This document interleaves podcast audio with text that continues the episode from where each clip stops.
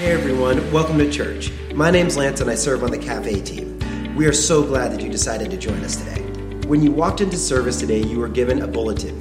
In that bulletin is a connection card. We would like you to fill out that connection card with as much information as you feel comfortable giving. At the bottom of that card is our Pray for One section. That's where you can put the name of an individual who you know needs more of God's love in their life. As well is our prayer that every day God send us one person to share his love with. If you're new to Life Church or would like to learn more about who we are as a church, you can join Grow. Grow is held in our conference room the first two Sundays of every month at 10:30. You can sign up for our upcoming sessions starting next week on the back of our connection card. If you have more questions about Grow, please visit our Welcome Center located in the lobby where someone will be happy to answer your questions.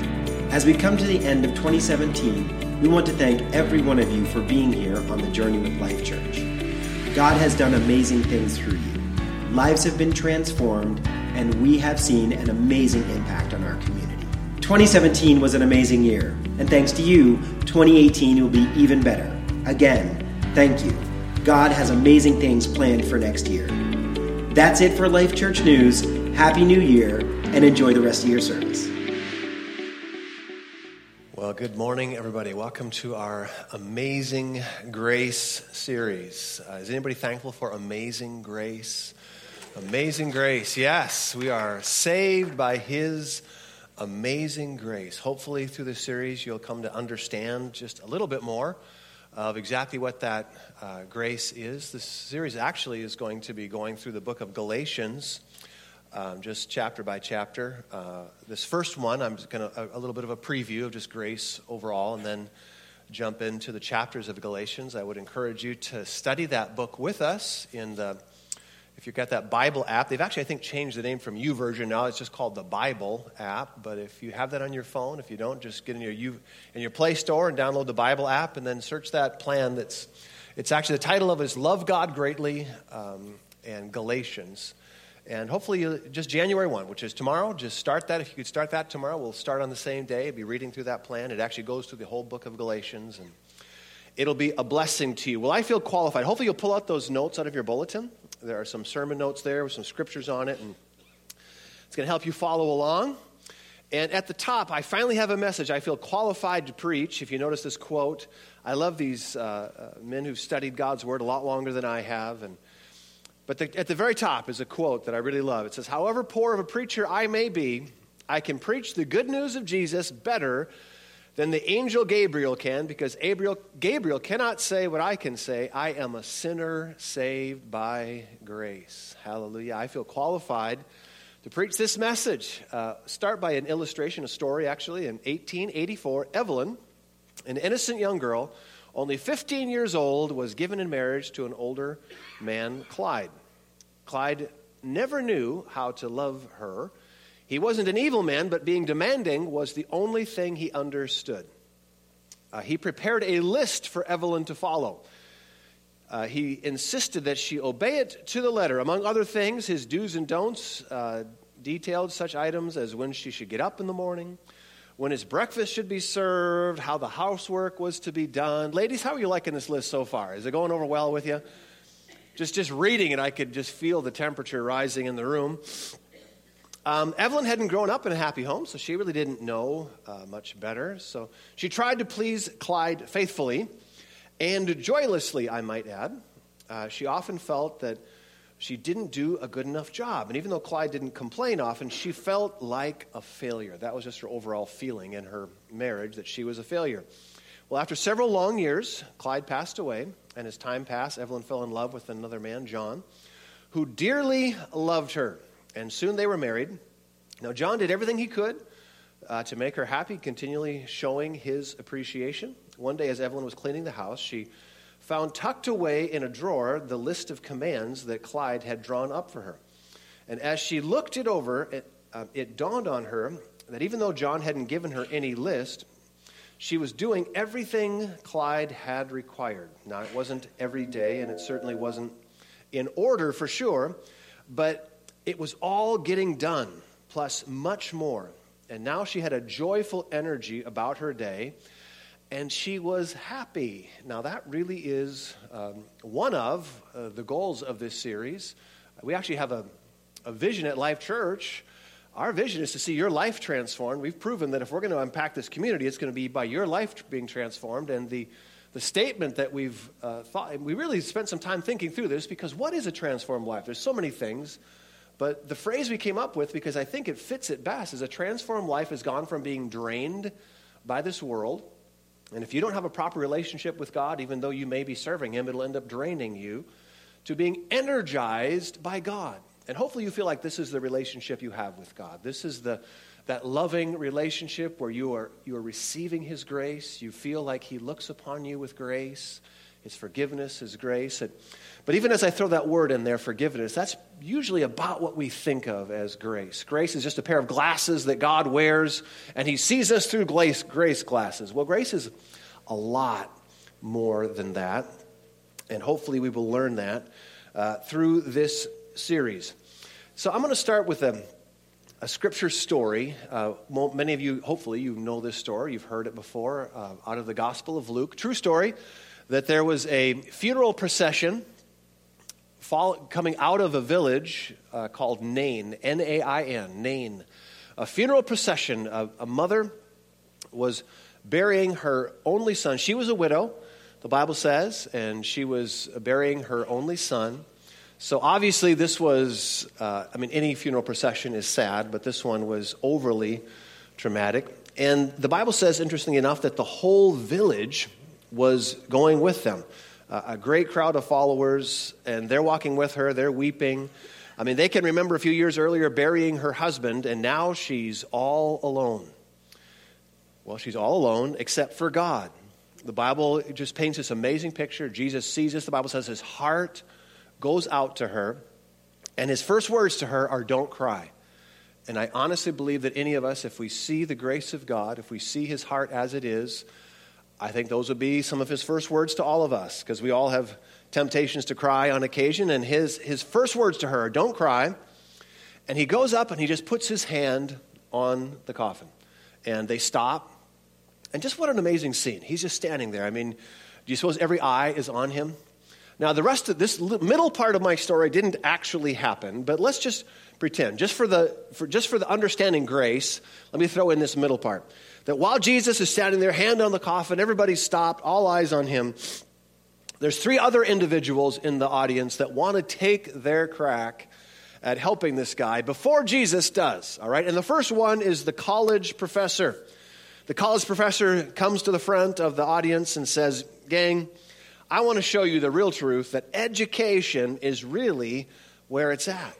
Education is all we need. If people expand their minds, all the problems of the world will be solved with education. He went on and explained and explained. Um, now, by the way, all three things that I'm listing are actually good things, things that I hope that you'll take advantage of, but they are things that are going to fall short of bringing you the life that you have always wanted. Uh, uh, anybody ever attend college? Did, did you find it to solve all of your problems? Did you come out of there with clarity, peace, and joy, and, and just world peace prevailed? Or did you attend Phi Kappa Kega and didn't really obtain world peace?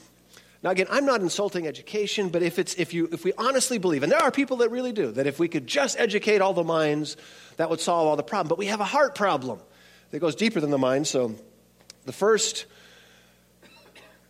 individual failed. Education has failed. Again, it hasn't failed to educate minds, it is educated to produce the life that you want. Even after you're educated, you still know in your gut that something's missing, and you know it. So after he's failed, the next guy comes up. He says, ah, I knew, I knew education would fail. You need a lot more than that. The next guy that comes up is a motivational speaker. And again, I think we need more of all these. I mean, 20 years ago, I probably would have insulted a motivational speaker like, who needs those? I'll tell you, I have never listened to a motivational speaker that hasn't helped me. I can honestly say that. So I think we need more of them, not less. But are they going to ultimately give you everything you need? The motivational speaker stands up comes up to the front and says, Gang, what we really need and what this man needs is willpower. If he can just make up his mind and exert his will, make a choice, man. And he gets the crowd going with his motivational speaking. And at the end of his speech, what is the result? Willpower has failed. Um, anybody make any amazing resolutions last year on January 1? And if it's just willpower, I mean, willpower has its place, and you need to exert your willpower. You need to exert your willpower over a lot of dark things in this world, but it's going to fail at producing that joyful life that God has called you to. Well, the last guy steps up, and everybody kind of quiets down when he steps up because this is a man of God. This is a pastor. He comes to the phrase, Pastor Brian. So, of course, everybody's like, oh, our problems are over. Pastor Brian's here. But Pastor Brian doesn't have the right sermon dialed up. And he steps up and says, You know what? What this man needs is obedience to the Bible. That's right. If this man will just obey the Bible, his problems are over. So Pastor Brian steps up and he gets this man signed up for the, for the New Year Bible reading plan. He pulls his phone out of that coffin and gets him signed up for the Bible app and the YouVersion reading plan. He teaches the man how to pray. He, get, he gives the man a good long list of Bible disciplines. And at the end of the day, how successful is Pastor Brian at helping this individual out? Religion is going to fail. If that's all you have, if, if, if it's all about you, and quite honestly, it is easy to even make your church attendance more just about you. It's just about what you are doing. It's, it's how I'm going to impress God, how I'm going to please Him. And it's subtle how that gets shifted. Worship is so, even our church attendance, even every good thing we do is supposed to come out of a loving relationship with Him. But it's really easy to flip that around. And all of a sudden, I'm leading, He's following, and I'm pursuing Him, and He responds to me. That's, that's not how it works. That is not how it works. Well, is there anybody else to help the guy out? You guys remember the story? Back to Jesus. Now, this middle part did not happen. I wasn't there, okay? That didn't happen. I think you know that. But Jesus, what does Jesus do? Does Jesus give the guy a lecture? Does Jesus give the crowd a motivational speech? No, he says just a couple of words. He says, Young man, arise. Young man, get up. Just get up. Get up. And and he just sat up in that coffin. Can you imagine? Could you imagine being there that day? Gang, I believe, I believe every word of the Bible. I believe everything that Jesus did. I believe he's still working miracles. But can you imagine being there? This young man gets up. I mean, again, the only son of this widowed woman. He gets out. They, they obviously set it down. He gets out, and they, you know, he gets back with mom. And could you imagine Jesus raises the dead. And that's really the point. Only grace. We're going to hopefully help you help to explain why I started with that. But grace, that story actually, the story of Jesus, actually illustrates grace more than it does Jesus' resurrecting power. It illustrates grace. Jesus came into this world to bring a new covenant with God, a new way of relating to God, and it was he came to bring the grace of God to us, and it's grace that raises us up. Look in your notes there. That next, um, the scripture under that is Ephesians, and just jump down to in the middle of it. I'm going to jump down to verse eight. Let's start in verse eight, and then we'll back up to verse one, because verse eight is where we're pretty comfortable. This is what we've heard before. By grace, you are saved through faith. We've all heard that before, right? Look at verse 8. God saved you by his grace when you believed. You can't take credit for that, it's the gift of God. Salvation is not a reward for the good things we have done, so none of us can boast about it. For we are God's masterpiece. He has created us anew in Christ Jesus. All right, stop there. Now, this is the grace teaching that if you've ever heard about grace before, you're somewhat familiar with. That's right. By grace, we're saved. I get it, Pastor Brian. But usually we don't start in the right spot. We think of grace as something that helps us, but we don't start in the right spot. Now, go back to verse 1. And by the way, just let's do this right now. Just in your notes there, because this is what we're comfortable with. and this is what we understand of grace. Well, let's fill these out right now. Number four on your notes is that acronym for grace, G R A C E. Write this down God's riches at Christ's expense. What we just read out of Ephesians explains that well. And I, you know what? That actually is a really, really good definition and understanding of amazing grace. It really is. Now, it's more than that. And the next one is this God's unmerited favor. God's unmerited favor. I get his favor even though I don't deserve it. Both of them excellent ways of helping you to understand what grace is and will fill your soul if you really understand that I get God's riches and Jesus paid for it. I don't pay for it, Jesus paid for it. But now let's go to verse 1 and you'll see why they fall a little bit short of what we really need to understand of grace. Verse 1 now of Ephesians there. And this is the way this passage starts. Once you were dead. Now, this is spiritually speaking. Now, it's not very often that we read scriptures like this because, and hey, if you come out at 8 o'clock in weather like this, you must want to be here. So you're going to get a little theology this morning. It's not often enough that I get to dig into what really are more theological passages. And by that mean you're really just kind of understanding something from God's perspective. And the reason those deeper theological passages don't get discussed a lot in church is because it is challenging to relate them to everyday life. It's, it's just like, okay, how does that connect with me? Okay, once I was dead spiritually. How, that's kind of hard to relate to, right? You're sitting here like, okay, all right. I don't remember being dead. Um, it can be, well, let's, let's see if we can bring it into our world today. So let's finish the verses here. Number one, once you were dead because of your disobedience and your many sins, skip over not, not verse four, but God is so rich in mercy. Are you glad your dad is rich? He's rich in mercy. I'm glad he is loaded. And he loved us so much that even though we were dead, there's the second time, you were dead because of your sins. He gave us life when He raised Christ from the dead. It is only by grace you have been saved. See, grace actually is a picture there of raising you from the dead. And in case we didn't, He says it again, verse 6 For He raised us from the dead along with Christ. Three times in a row, He wants us to get it. That if you have the picture and if you're seeing correctly, grace didn't just help you out a little bit, grace raised you from the dead. Spiritually speaking, God is saying that your potential of living a pleasing life before Him, your potential of acting in a way in, that, that would have saved you, acting in a way that would have brought God's favor, is the same potential that guy in the casket had of getting up. Nobody looks at somebody in a casket and thinks, why aren't they doing something? Man, why aren't they doing something to better their situation? You don't think that. Well, spiritually speaking, that's what grace is. From God's perspective, you were dead. No hope. Your, your potential to, to start pleasing God was absolutely zero. Your potential of being good enough was absolutely zero. We are utterly and completely dependent upon the work of God. And man, is that important to see because when you see it for what it is, that God didn't just help me out a little bit. And here's the way to understand this this is a big if. If you're here and Jesus Christ is real to you, you know for a fact that He is alive. He, he did what He said He did, He accomplished that work on the cross, He took your sin, and He is alive today, and He is seated at the right hand of God. Now, that's not real to everybody in the world, but if that's real to you, you're 100% convinced of that. You have been raised from the dead.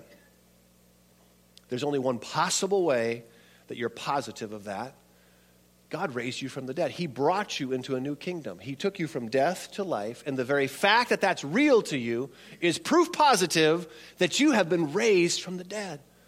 Spiritually, God took you from nothing and He gave you life. He breathed life into you. That's salvation from God's perspective, is Him breathing life to us. And how that should apply is if we see it for what it is, that should produce a shocking amount of dependence. Will you say the word? Say dependence.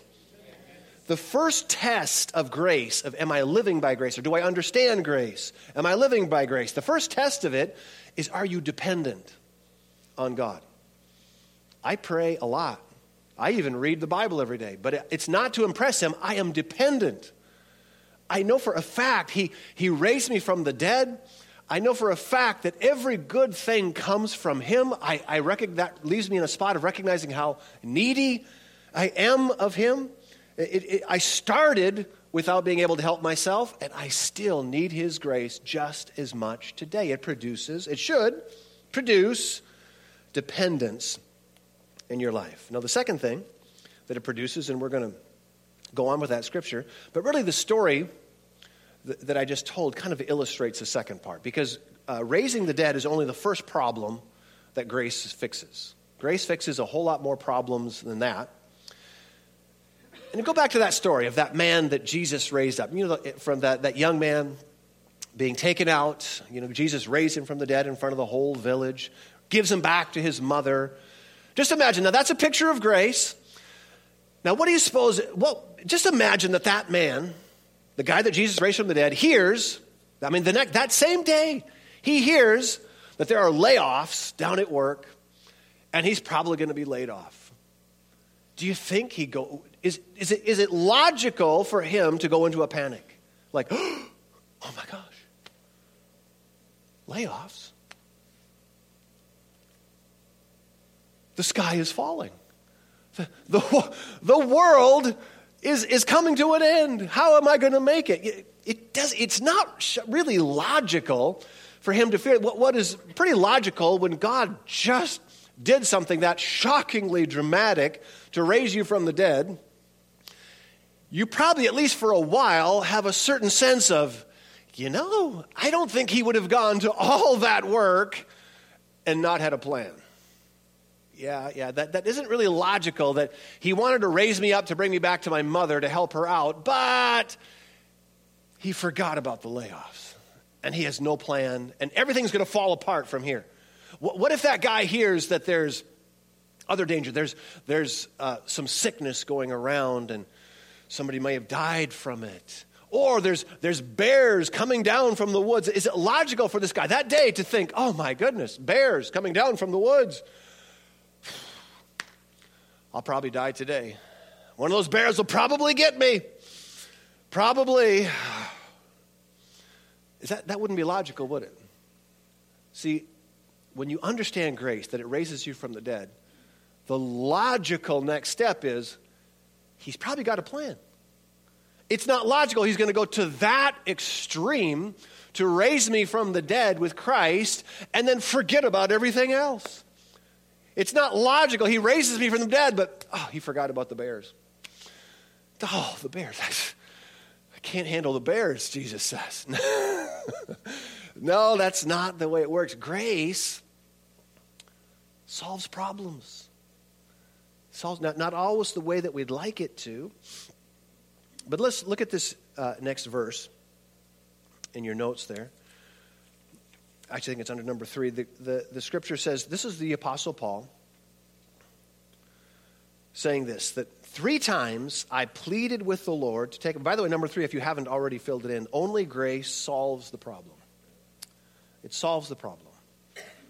The first problem it solved was your spiritual death, and every other problem in your life, there's a grace to solve it.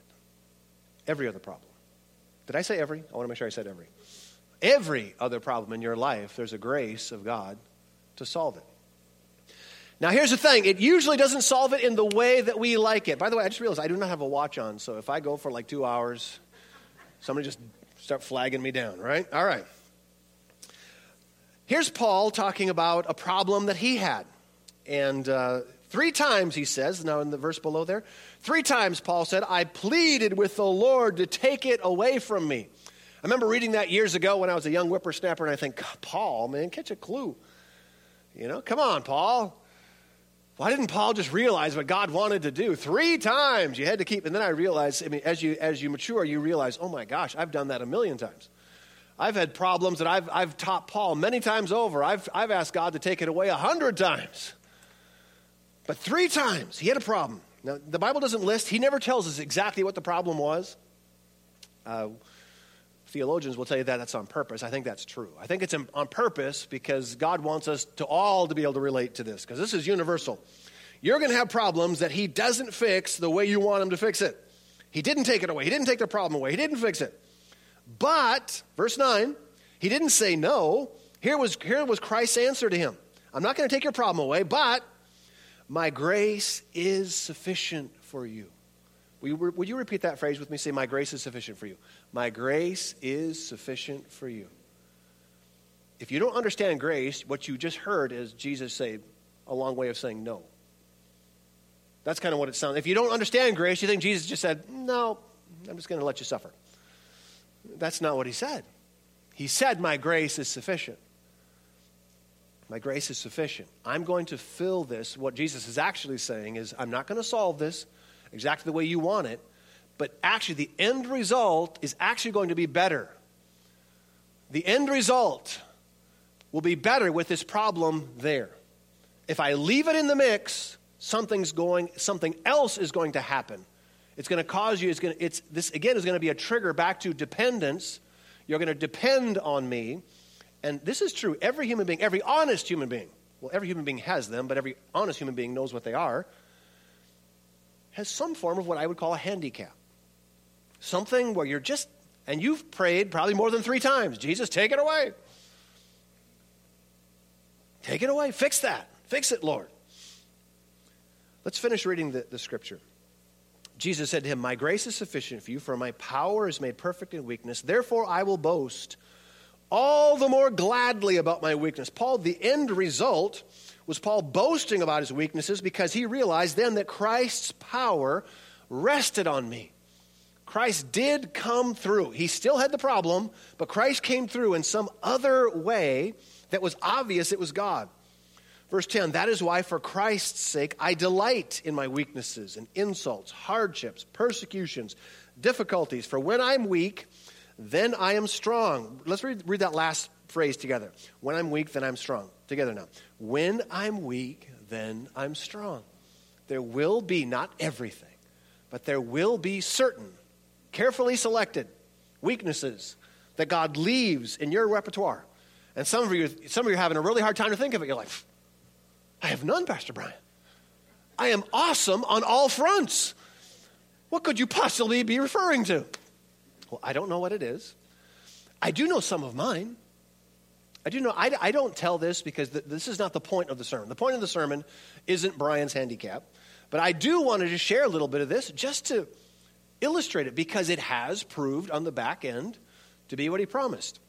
Now, again, uh, without going into amazing detail, I have a handicap in my leadership. I've, I, before I understood this, I prayed many more times than three to take it away.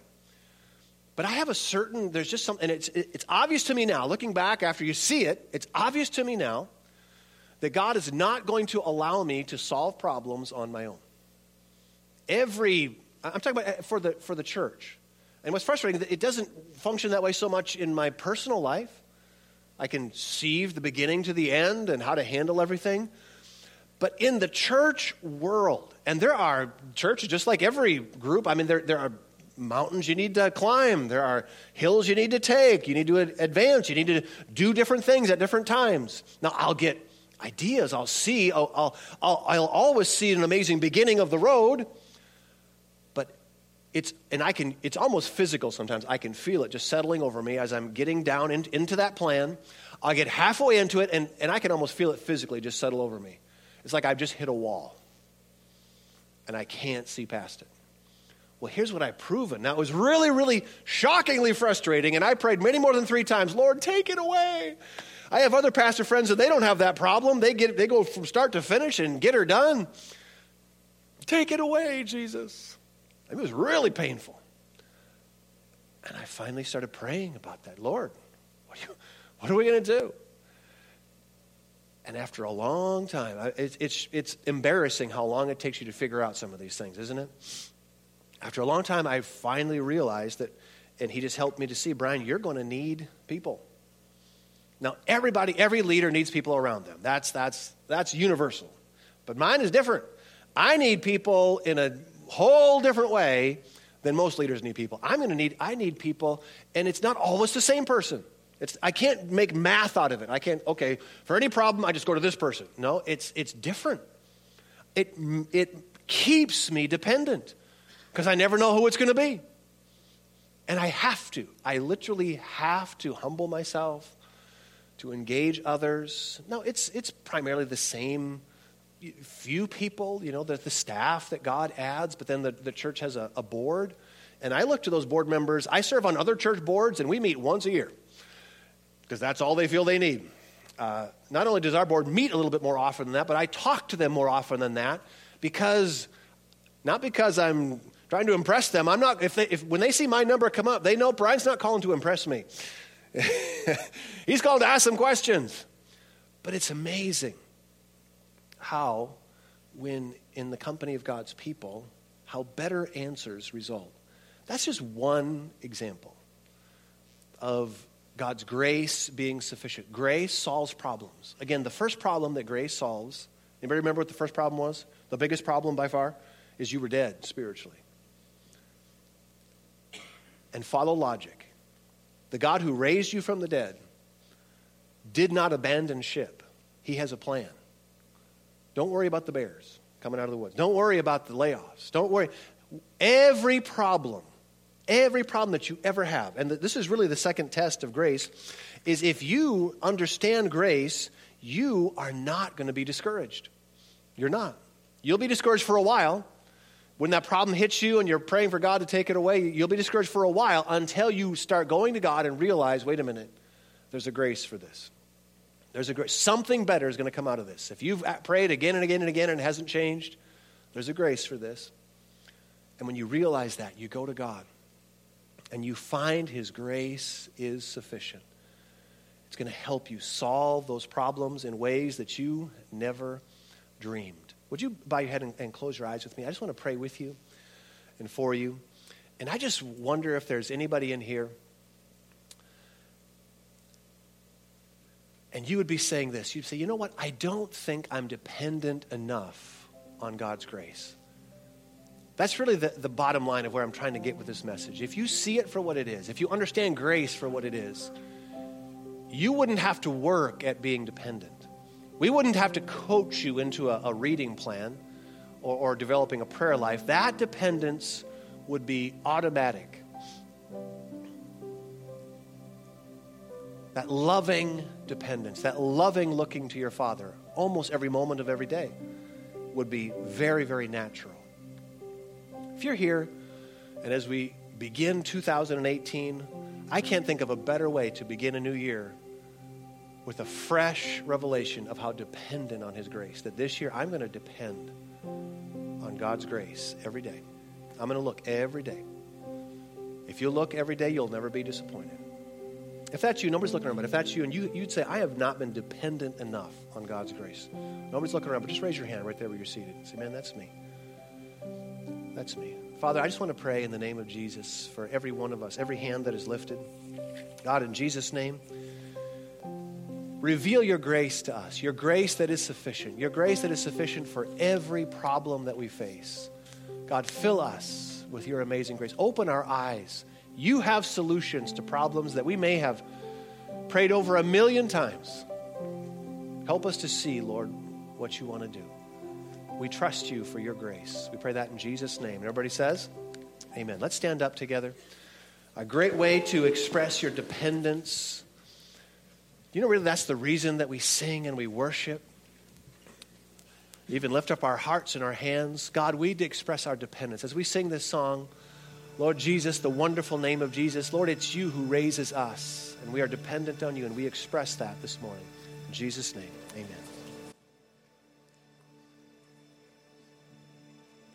You were the word at the beginning, one with